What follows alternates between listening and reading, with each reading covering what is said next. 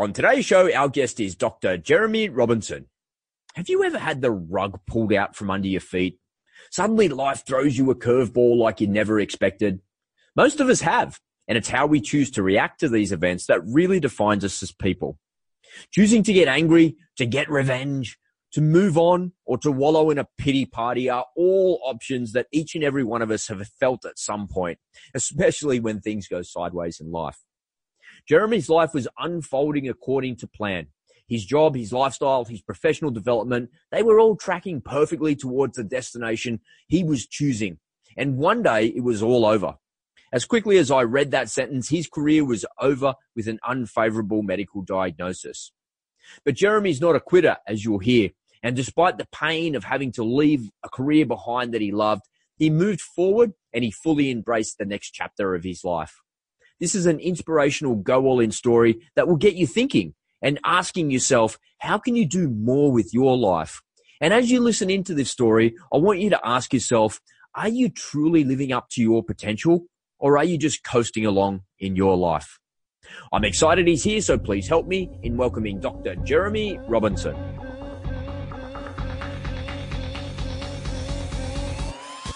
Hey, are you totally committed? Are you playing full out? Are you all in? Hi, my name is Robert Brass and this is the Go All In podcast. Join me as we explore amazing stories of success, heartache, and absolute triumph by those who have gone all in.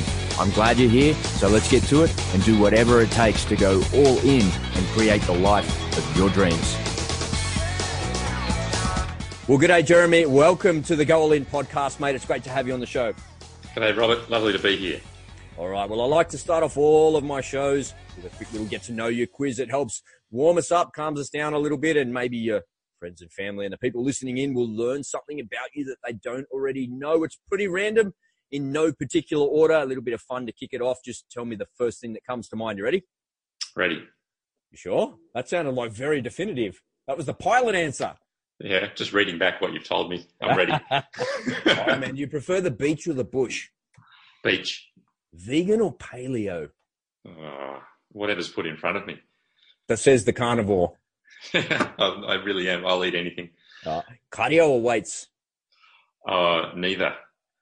Exercise is not my thing. Really? No. Really? You're not into it?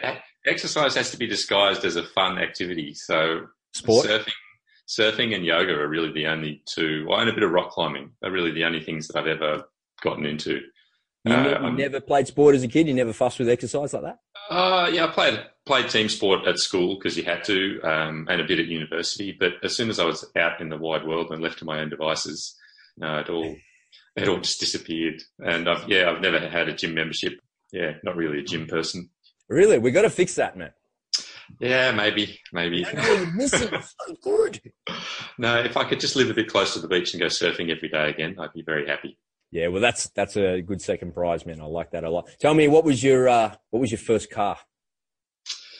My first car was an MG 1100. Man, that's a pretty cool first car. Yeah, well, it wasn't my car, I guess, but it was the first car that I drove regularly. My father loves old British cars and was always in the process of doing up an old, usually MGs. So I think as it was approaching time for me to learn to drive, I think I was about 13 when he bought it. I remember it coming home. It was just a rusted shell with a whole bunch of cardboard boxes of bits. And we spent years, sanding the body and repainting it and putting it all back together.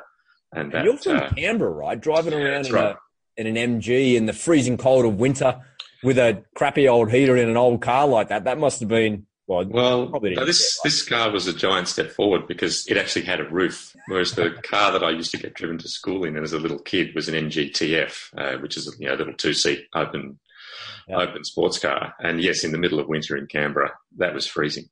They're little, those cars as well. They're like little toys. Yeah, they're great fun, little go-karts. And what happened to it? Where is it now? Well, it's funny you should say. It's just been sold after... 20-something years in the family, and I think at least two rebuilds. Both of my sisters have pranged it. I'm proud to say that I never pranged it, although I went very close. And, my father, it's like Granddad's hammer, three heads, three new handles, but it's the same car. And, it's just been sold to a proud new owner. Very nice, very nice. All right, some aviation ones. Tell me, mate, do you prefer flying in the bush or do you prefer the airline flying? Oh, they both have such different challenges, but if I'm out by myself, a bit of bush flying is great fun. Yeah, you prefer the dirt strip or a paved runway? Yeah, dirt strip. You know, it's the challenge, I guess, of getting something right that's a little bit tricky. Nice one. 747 or 767? Which one's the favorite? They're such different aeroplanes. I'm making you choose between your favourite kids, right? That's exactly right. I'd have to say the 767 for me because it was the first heavy jet that I flew from one of the window seats. So, yeah, it holds a special place in my heart. Very nice, very nice. Can you fly a tail dragger? I can. Yeah? What was your first tail dragger that you flew? First tail dragger that I flew, I think, was an ultralight called a drifter, which is very much like flying a motorbike. It's just fantastic fun. And what about dancing on those rudder pedals? Is that something you've still got that skill? Have you flown a tail dragger recently? Or I think I last flew a tail dragger on my birthday last year. So that's pretty recent. 14 months ago. And that was a Cap 10 down at Wollongong. I'd never flown a Cap 10 before, so I was really interested to see how it went. And I think I was a little bit rusty to begin with, a little bit too stiff on the controls, especially the rudders. But, yeah, it came back. Yeah, I was going to say, is that something that stays with you, like riding a bike? I can't fly tail dragger. I don't have an endorsement. But I always wondered if you learn to do that and then you go back to it a couple of years later, you still got it? Yeah, I think it comes back. You know, I'm not an experienced tail dragger pilot by any means. You know, my 50-odd hours are spread over the last decade. So I'm always relearning how to do it. But, yeah, the basic skills are in there. They just take a bit of practice to get back up to speed. Yeah, it's like anything, isn't it? It's a skill that decays, but it's one that you can get back quickly once you've learned how to do it. That's a cool thing. Yeah. Tell me, Jeremy, who was or who is your biggest influence in aviation? I would have to list my chief flying instructor and then chief pilot when I was employed as an instructor, a gentleman by the name of Greg Klinick. He was an ex-military pilot and a very experienced pilot with a variety of flying background, and he was just a very powerful but also very calm influence on almost all of my flying training. You know, he oversaw my training from my CPL all the way through to multi-engined instrument rating and instructor rating, and yeah, he had a huge influence on that. Did he make it seem achievable for you?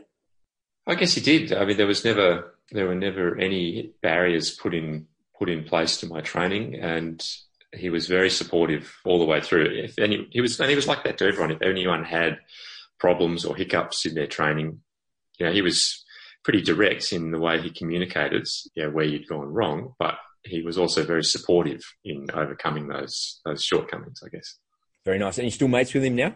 Yeah, I haven't seen him for a few months now, but I caught up with him out at Bankstown sometime in the last 6 months. Very nice. Very nice. Awesome. Well, thank you for sharing all that with us. Little way to start off the show. Will people come on over to the Go All In podcast to learn more about others that have gone all in? So if you could, Jeremy, could you please share with us your biggest Go All In story or stories and the lessons that you've learned from your commitment to success? Oh, well, I guess the biggest Go All In is going back to university as a mature age student and attempting a medical degree. And I don't know how much background you want about the events that led up to that decision being made, but certainly going back, starting a degree that was at 90 degrees to any other professional, you know, training that I'd ever been involved in before, and attempting to get through that at the same time getting married and having young children. That was Maybe you could take the listeners back from the latter part of your career, because you were an aviator, you're a pilot, and you had a airline career that was progressing really well for you, and then one day, I'll let you pick it up. Yeah, one day it all fell over. Yes, that's right. I'd been flying for Qantas for 9 years, and I was the first officer on the Boeing 767, so flying all of the domestic trunk routes in Australia and a lot of the Southeast Asia and Pacific international routes. And in early 2010, I was diagnosed with type 1 diabetes, which, you know, invalidates your class 1 aviation medical on the spot. So my professional flying career ground to a very abrupt halt. I need to figure out what to do with my life. So yeah, much soul searching and thinking. And I came to the conclusion that a career in medicine would keep me occupied and keep me professionally satisfied and it was certainly felt like I was biting off more than I can chew when I got into it.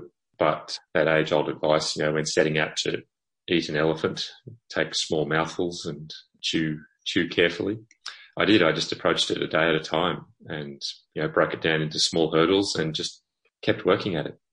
Nice. Well, before we go down all the way down that path there, I just want to back up a little bit and ask you about the transition, because transitions are difficult and something that everybody experiences in life, whether that's transitioning from a relationship, a good, bad, indifferent. People transition in and out of relationships all the time, and out of jobs as well.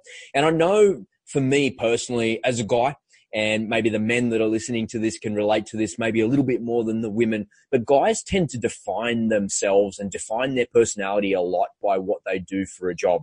I know for me, being able to say that I was a paratrooper was a pretty cool job title. And I love saying that. And I love, you know, there's no such thing as an ex-soldier, and I'm still a paratrooper, and I'm a paratrooper at heart, and I will be to the day I die. But I really did define myself by my military career.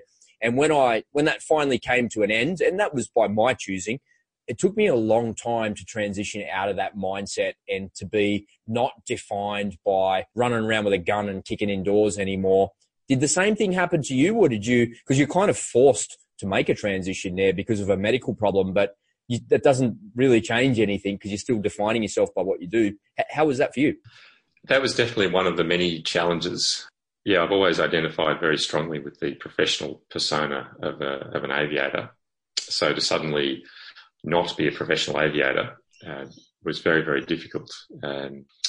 I think I just had so much else going on because, you know, talking about transitions, yes, my professional life was in an enormous state of flux, but at the same time I was getting married, so my personal life was in a state of transition, and we had our first child within 18 months of getting married. So that is another enormous transition.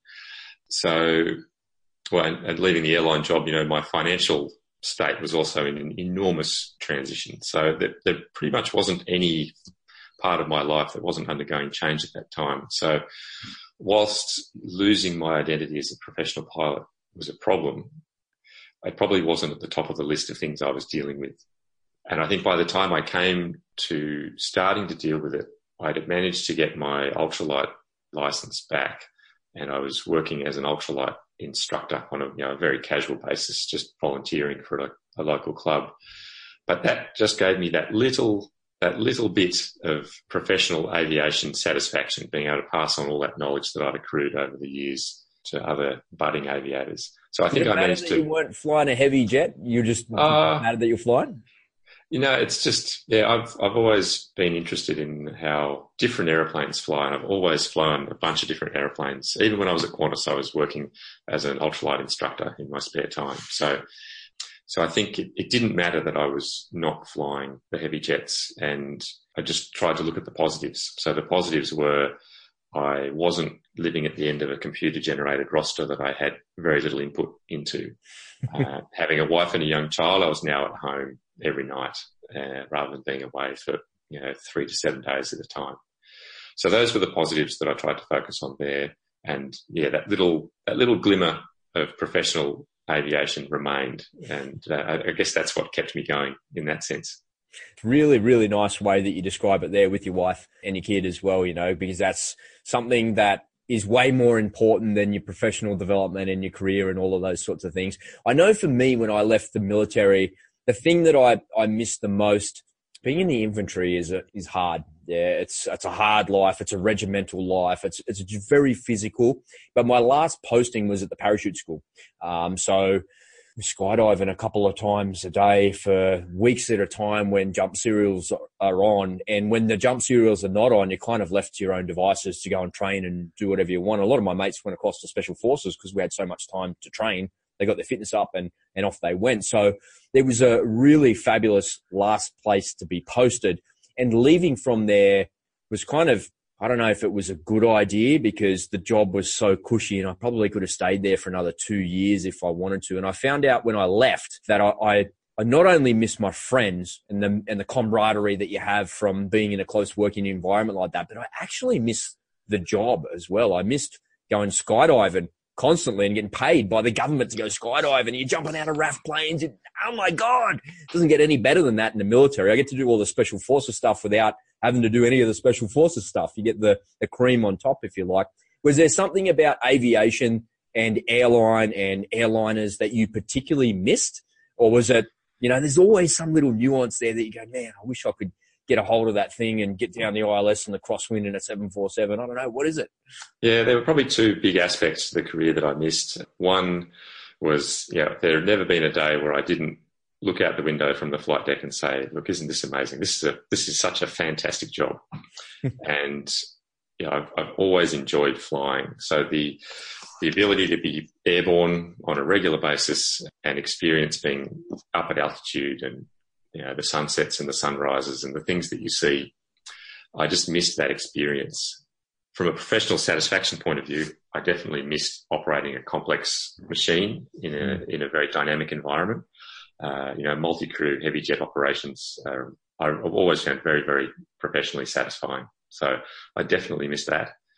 And from a personal point of view, as you were saying, the camaraderie, especially on the 767, it was a fairly tight-knit bunch of pilots, and there was always a good social scene. So you'd meet up with other pilots when you were in slip ports. And I missed that camaraderie a lot. And being part of the Qantas family as such, it was a very strange experience the day that I left, handing in my uniform, handing in my ID card, and just walking out the front of the headquarters building and turning around and looking at it, and people are walking in and walking out like nothing's changed. And, for 99.9% of the people working there, nothing had changed. But for me, suddenly I was on the outside and I couldn't get back in. And that was a very odd feeling. Mm-hmm. I think the same thing happened to me. I left, and I remember transitioning from the military takes a while, for like three or four months or something like that. So you have a long time to prepare. It's not a long time, but when you're kind of waiting for something, it seems like forever. And I remember driving out the front gate thinking, oh, thank God. But then there's a move required. I had to move from where we were in Nowra back to Sydney, and there's all the admin to do. And by the time all the admin settled down, I was like, oh. And their lives were still going on, and my life was like stopped. It's supposed to move forward, but it stopped. Yeah. How long did it take you to move forward from when it stopped? Oh, probably almost a year, I think. The two constants in my life through that entire period of change were my wife and family, and a master's degree that I was doing, one subject a semester. And that just... that gave me something to do to keep my brain ticking over that wasn't involved in a new diagnosis of diabetes or reshuffling my finances or applying for insurance or those kind of things. So that was the one constant. But there was a 6-month period there between getting diagnosed and leaving Qantas where I was just organising all of the life admin involved in such a giant change. And then there was another 6 to 9 month period where I was finishing off that master's and thinking solidly about what to do next, and then getting the ball rolling for how to take that next step professionally, which was the medical degree. And that, and when you go to study medicine, that's a full-time degree. You can't do that one subject. No, unfortunately. You're all in, baby. Yeah, that's it. And for me, it had been 13 years since I'd done full-time study, and the application process is quite involved for medicine. So there's a large entrance exam that you have to sit first, and then there's interviews, and then you start uni. And the lead time on that is kind of 12 to 18 months. Gosh, long time. So actually, because a lot of the subjects involved I hadn't studied since high school, biology and chemistry, I did a preparation course for the entrance exam. So I was studying towards the end of 2010, the summer of 2010, 2011 for the entrance exam that I think was in March or April of 2011, and then preparing for interviews that were in August of 2011 to then finally start medicine at the start of 2012. So there was a fair bit of lead time involved. What's the hardest part about studying medicine? The volume of information. Every dot point in every lecture someone's done a PhD on. So it's just a bottomless pit of knowledge. You could continuously learn more and more information about everything there is to do with medicine, and you would still never know it all. So learning where to draw a line in the sand and say, that is enough knowledge for what I need to be doing now, whether that's passing this end of semester exam or when you're out and working, you know, I'm working in this field of medicine, so I need to know this much about this body system or this treatment regime, and being comfortable knowing that you don't know a large amount of medicine. I think that's the biggest challenge. Are you studying when you're at university to pass the exams? Because you've got to assimilate that knowledge and learn it at the same time. But then there's the pressure of exams and getting through the course and getting a qualification. There's a kind of like a dichotomy between those things, isn't there? Where you really do need to know that stuff, but you really need to pass the exams. And how did you decide where to draw that line? Yeah, there's definitely an element of both. I think the course that I did, certainly the assessments provided you with the core knowledge needed. So if you passed the assessments, you had attained a good solid foundation of knowledge. But there was definitely an element of studying for the exams as well, to study things that I probably never use again, but they gave you more marks in the exam. So I've just lost my train of thought where I was going with that. So I guess what dictated how much I studied was not attaining a certain level of knowledge, but it was figuring out what the balance between my study life and my personal life was. Mm.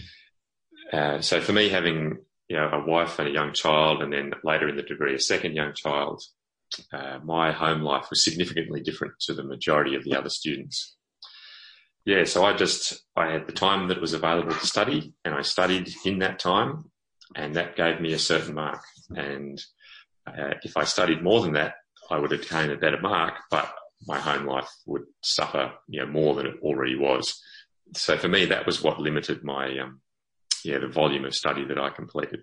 Yeah, yeah, it's a really practical way of describing it and doing that. What did you learn along the way about yourself? That must be, because nobody's born as a doctor or as a pilot or as a paratrooper. You kind of grow into a role. Did it take you some time to develop into that and get a little bit of momentum behind you? When was it? Yeah, I think that's something that I'm still doing. I'm early on in my doctor career. I'm yet to complete any specialty training. So there's definitely more, doctor persona and doctor role that will be formalised as I progress in my career. But things that I learned about myself going through the training was very quickly I learned what my learning style was. And I think having studied everything to do with airplanes and aviation, I never really had to think about what my learning style was, because the type of information that's presented suited what my learning style was, and that fed back on itself. The things that I liked were the things that I was good at, were the things that I liked, and so on. But medicine being so broad, and so many of the concepts are not presented in the same way as things that I previously studied, I had to figure out ways to retain that information, without people providing it to me in a format that already suited the way my brain learnt. And it probably took me a good 6 to 12 months to recognise that my brain just works in pictures, and dot points, text doesn't really work. And this is highlighted beautifully by a friend of mine when we were studying for our anatomy exams. Anatomy I always found came quite easily to my brain, because it's three-dimensional. It's how three-dimensional objects fit in and interrelate. So I never had too much trouble learning and retaining anatomy, because I could just picture it in my mind. This friend of mine had a previous career as a lawyer before starting medicine, and she was struggling because it was just words. That's right. Yeah. So she said, "Oh, look, can we exchange notes just to see if there's anything that you're doing that can help me?" And I said, "Yeah, absolutely. And I'm always interested to see how other people are studying, see if I can learn more." So my anatomy summary notes were just pages and pages of colour pictures with the occasional word. Sent that to her. She sent me her anatomy notes, which were pages and pages and pages of black and white dot points and text with no pictures in there at all. And I didn't even progress beyond the first paragraph, to be honest. There's no way that my brain could have read and retained that information and then recalled it in that format. So very, very interesting way to do it. What about, here's a funny one, as an infantry soldier, and particularly as a paratrooper, I saw a lot of injuries. Yeah. People just get hurt, but I was always pretty squeamish about it and never very good at, no matter what, You think that an infantry soldier would be less squeamish about stuff because of what you're required to do for a job, but I was always pretty squeamish about it. And particularly when people got hurt, you know, busted ankles, broken legs, like hurt badly. Mm-hmm. Everybody's squeamish about stuff. How do you become less squeamish as a doctor? They're like, steel minds. I've just seen you guys. Like, how do you progress past that? Well, everyone's different. And there were certainly people in my year who really struggled the anatomy labs because you're dealing with cadavers and usually dissected cadavers. So they would be dissected in a certain way to highlight a certain body system. Mm-hmm. So you'd have one that would show a certain muscle group or one that would show a certain set of nerves or veins or arteries or something. And some of those were very confronting. You know, when you're dealing with the nervous system in the neck and the face, to have an actual human's head there with half of it still intact and the other half dissected away to various levels. Mm-hmm. And to know that, you know, this, until recently, this was a living person who had very generously donated their body to further medical education. That is very confronting. And I remember going in and seeing, I had two events where I had to say, look, I need to go and sit down and put my head between my knees, otherwise I'm going to faint. And one of those was watching my first autopsy. And the second one of those was actually just watching a knee arthroscopy, which is, you know, probably one of the least camera in gut. Cool. Yeah, that's right. Little incision, little camera poked in, you know, jiggling it around to have a look inside the knee. My knee. And for me, what it came down to was it was the emotional response behind what was happening. So what caused me to, you know, progress close to the point of fainting with the knee arthroscopy was just how forceful the surgeon was with what he was doing to get, you know, the pictures that he needed to see. And me thinking about that as if that was happening to me without any anaesthesia, that, you know, the pain involved would just be incredible. Okay. And similarly with the autopsy, it was the emotional response of, you know, looking at this person who'd come to an untimely end and watching the very matter-of-fact way that the pathologist was just taking their body apart. And I found both of them very emotionally difficult. And I went away and thought about that and realised that I need to reframe that in my brain. If that's the way my brain is going to naturally respond to these situations, I need to be able to retrain my brain to respond in a different way. And you know, I thought, well, both of those things we're doing to try and help the person. You know, with the autopsy, we're trying to find out what the cause of death was, and that gives some closure to the relatives. With the knee arthroscopy, we're looking to remove damaged tissue that will hopefully reduce the pain for this person in the future. And then with other operations that I went on to watch and participate in, it was the same thing. You know, this, if this was happening without anaesthesia, this would be catastrophically painful. That's right. And I wouldn't be able to cope with watching it. But I know that the patient is anaesthetised and is comfortable and that whatever procedure we're doing is going to help this person in the long run. And just reframing that in my brain, that emotional response disappeared completely. And, you know, I've participated in a huge number of orthopaedic operations, which are probably some of the most brutal operations you'll ever witness. And I've assisted delivering numerous babies through caesarean sections, which are also fairly gory operations to the untrained, and I've never had a problem since. So it was just that mental reframing that got me to deal with that. Did you have some people around you helping you through that, say, and telling you to do that, or was that something you kind of discovered yourself? No, that was just something I thought of myself, I guess. I hadn't really bounced any ideas off anyone about it. I don't know when I came up with it, but I guess just a process of self-reflection and thinking, because obviously this was a hurdle that needed to be overcome fairly early in my medical training. Otherwise, I wasn't going to progress at all in this career. So that's the reason I asked, because like every time I saw an injury as a soldier, I was kind of like, and I never really got over it. But I never analysed it like you're describing, and I'm not trying to be a doctor. I'm just like, looking at people going, man, I'm glad that's not me. His ankle's around the wrong way, or he's got a broken leg, or like serious injuries. And I guess because I'd never had an injury like that as well, and seeing other people like that in pain. What about that? When you do see them, then it's one thing that where they're lying flat, ironed out, but there's another thing when they come in the ER and their people are in pain and they're suffering and they're hurting. Did that take a lot to get over as well from an emotional perspective? Not really. I never had any problem from that point of view because we have the tools available straight away to start to help improving people's pain levels. So I haven't really struggled working in the emergency department from that point of view. Really, it takes a very certain sort of person to do. Like, I'm squeamish about that when you say that. I'm just like, there's no way I could do that. But I guess with training and with the right mindset, you can learn to do virtually anything like that. Yeah, that's right. The right mindset and repeated exposure, it just does become very normal. I did a pilot medical examination the other day, and the pilots are required to provide a urine sample that I had to do a dipstick test on. And this chap was holding his urine cup towards me, at arm's length and trying not to look at it. And I don't know how you do this. And I was just thinking, this is probably the most benign thing that I do as a doctor. It's dipping my little test strip in a little cup of urine.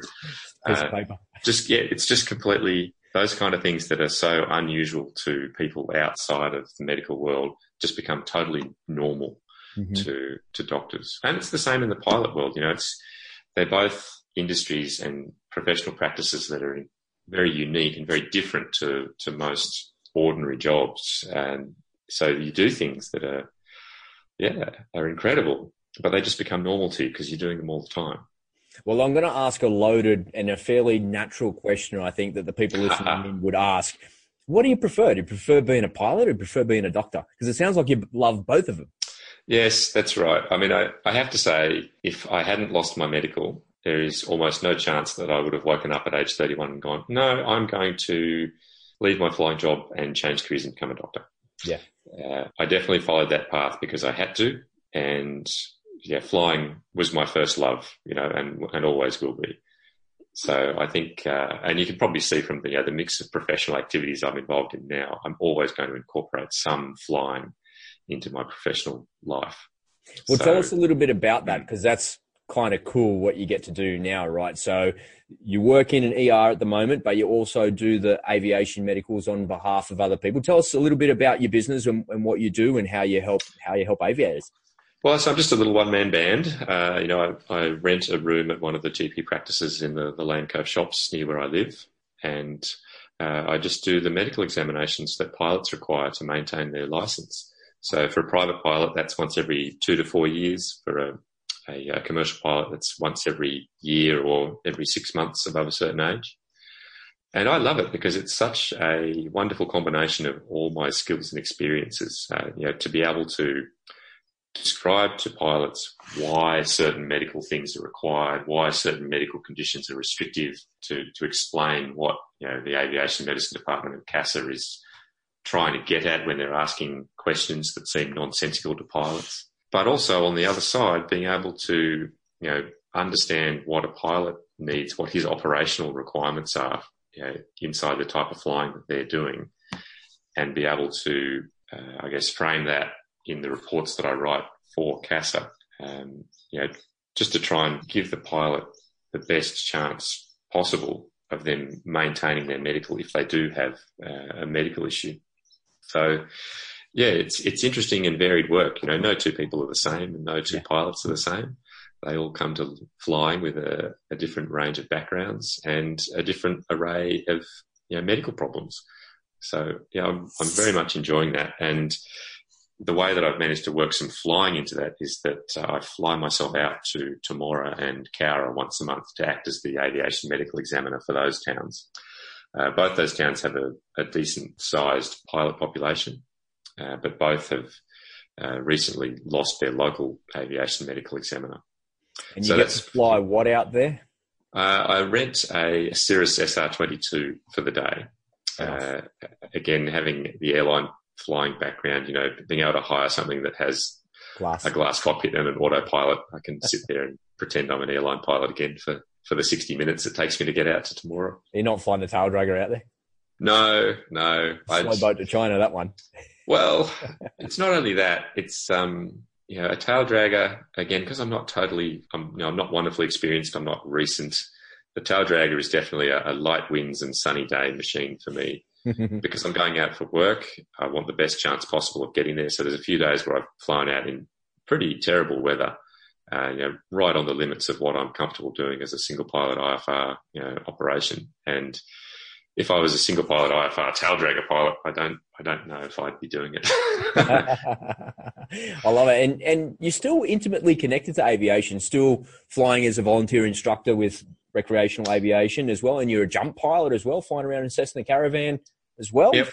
Stuff going on still for you. That's awesome. Yeah. It's, I guess, like I said, it's my first love. And, again, having always been fascinated in how different airplanes fly, the opportunity now to fly 3 or 4 different airplanes on a regular basis, I find that a professional challenge and professionally rewarding when I do get it right occasionally. So I really love how your story, your airline career ends and it kind of takes a real dip and it goes a bit dark, and then we fight back to get your medical degree, and then you're kind of back to where you love. Things have a way of working out in the end, right? What would you say to somebody who's in that state of flux, in that state of transition? Would you say, hey man, it's going to be all right, it'll work itself out? What would you say? Yeah, well, coming back to my old chief flying instructor, one of the phrases that he used to use that really stuck with me was that very little really matters in the long run. And I guess how I've interpreted that is that, things will always get better. And the way I've approached that is that I've always taken the long view. And there were times between Qantas and starting medical school where I was in a pretty low place. And there were definitely times at medical school where I was in a really low place, where I just had no life. I was just studying every bit of spare time and I had no time for my family. And the highlight of my day was standing and looking out the dining room window here where I'm sitting now and watching, just taking a 30-minute pause to look at the sunset before I closed the blinds and kept going with the evening routine. And I knew when I started that medicine was going to be a 10-year project at least to get to somewhere that I was happy with.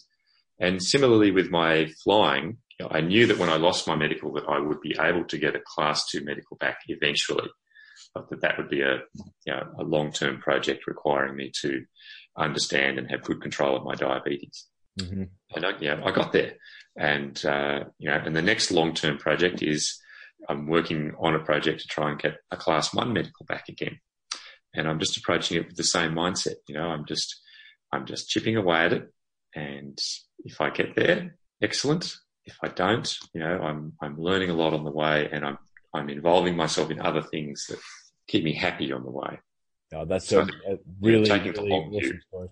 Nice. Well, what's happening for you, Jeremy, in the next 18 months? Are you going into a specialty? Going to keep doing more of what you're doing? Where's it going for you? So I will continue working in the hospital system until the end of next year, and then I'm interested in 2 different specialties. One is general practice. I really enjoyed my time as a rural general practice student, and just the diversity of medical presentations you see, and the ability to become involved in a community in the way that country GPs do. Nice. That fascinates me. So there's the option to do further GP training, but also given my background, aviation and aerospace medicine is a real interest of mine. And that is available as a specialty program in Australia now as well. So at the end of next year, I need to decide which pathway to follow. Or maybe I could do both, one after the other, or maybe one part-time around the other. But professionally, that's going to be the core of where I'm heading as a doctor. And then from an aviation point of view, I'll certainly be continuing to fly myself out to Tamora and Cowra. I'd like to continue the jump flying because it's just such wonderful fun. I may have to pull back a little bit on the instructing because I'm kind of running out of spare time at the moment. Mm-hmm. But I know that will always be there, and it's something that I enjoy, so I'll always go back to it when I do have the spare time. Nice. And, I wanted to ask a quick question to a jump pilot because I never got a chance to ask this when I was in the military because the RAF guys just kind of do their RAF thing. But I've been up at altitude, 14, 15,000 feet before, and I've never come back on the ground in the plane because I've always jumped out of the plane. It must be tempting to roll that thing inverted and pull pretty hard, right? Maybe, but you've got to remember that I mean, the airplane I'm flying is Cessna Caravan. It's got, you know, it's designed to be an enclosed fuselage airplane. And it's had the cargo door removed. So it actually has an airspeed limitation on it. The normal VNE for the Caravan is 175 knots with the jump door installed and open, because of course they leave it open when the last person hops out. That's right. The VNE is 155 knots. So, and it's not certified for aerobatics. So I don't, I'm fairly cautious with the speed that I use on descent. But, you know, there's more than enough fun to be had. Not rolling it on its back, but at least rolling it on its side and starting a steep turn, spiral descent back down to the drop zone. Yeah, nice. How long does it take you to get back from 14,000 feet? 3 or 4 minutes. It's pretty fast, eh? Mm. Yeah, you can wind up a good rate of descent if in a, you know, descending steep turn. 4,000 feet a minute is kind of pretty normal. That's enough to pop your ears out, right? If you've got a little head cold. Yeah, no jump flying with a head cold. Definitely not. Absolutely. Bad idea. Nice. And what about jumping? They take you out for a tandem a couple of times? Yeah, I've been thrown out the back once. They took great pleasure in doing that. Yeah, normally I'm quite happy flying the aeroplane, but I would like to do my accelerated freefall at some point. It's kind of been on the list of things to do for a while. Mm-hmm. I don't know. Wait until the kids are a bit bigger probably before I go and do that. But, I loved how you described before of sitting in a flight deck and looking out the window and like the romantic notion of aviation and just the environment. It's incredible. And one of my favorite things about parachuting is climbing out of an, maybe the people like that don't like skydiving, I think this is a bit weird, right? But climbing out of an aeroplane and waiting for your mate to climb out as well. You just got a couple of seconds there where you're holding on to the outside of the plane.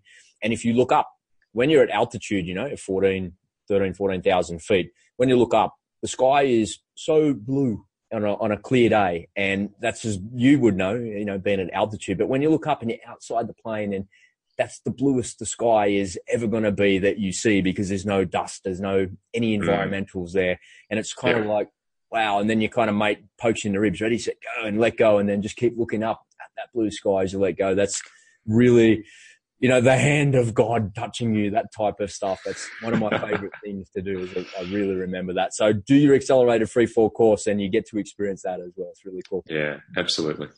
Well, Jeremy, you're a busy operator, mate. There's a lot going on for you with work, family and everything like that. Can you tell us what some of your daily non-negotiables are to keep yourself sharp and focused?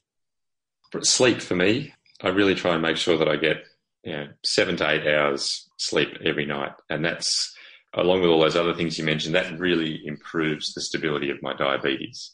So, and that, then affects everything else in my life. So if I'm well rested, then yes, I'm a happy person to be around, but also my diabetes is under better control. So a good night's sleep and a good routine for sleep, trying to get to sleep at the same time, roughly the same time each night. Do you have trouble on shift work? Yeah. The, night shifts obviously are a complete nightmare from a sleep-wake cycle point of view. The evening shifts aren't too bad. You know, I'm home in bed by 1 o'clock, so that's only a few hours after my normal sleep time. But, of course, the kids still wake up at their normal time. So if I'm on a string of evening shifts, I do slowly get further and further behind in my sleep. But then I just, work hard the few nights after that to make sure I get a few good nights sleep and I'm back to normal pretty quickly. Nice. Well, that's a daily non-negotiable that we could all benefit from is a better, more deliberate night's sleep, I think, as well. It's easy just to stay up late and then get up early. And after a little while, that kind of catches up with you. And especially in a job like yours, you can't afford that to happen to you.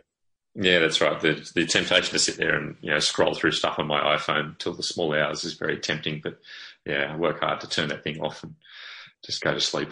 Yeah, that's it. Good one. Well, mate. Well, if people want to connect with you, where can they reach out? So I guess in a professional sense, LinkedIn is great. I'm on LinkedIn. More than happy to meet people and talk to people there. So it's just my name, Jeremy Robinson, and I think I'm the only pilot / doctor with my name. So you should be able to find me. If people like looking at photos of airplanes, I run a little Instagram account which has just photos of me going flying, and that's just type 1 pilot. At Instagram, and my website for my little aviation medicine business is just aeromed.net.au, and people can get in touch through that as well. Awesome. Well, I'll make sure all of those links are included in the show notes. Well, that just about wraps it up for the Go All In podcast today. If you like what you heard, make sure you pop open your favorite podcasting app and look for the Go All In podcast and hit that subscribe button. And if you could leave us a review, that always helps out a boatload as well. Well, that's it for this show. Thanks, Jeremy, for coming on, mate, and sharing your story. Really appreciate it, mate. Look forward to speaking with you soon. Bye for now, mate. Thanks, Robert. Bye-bye.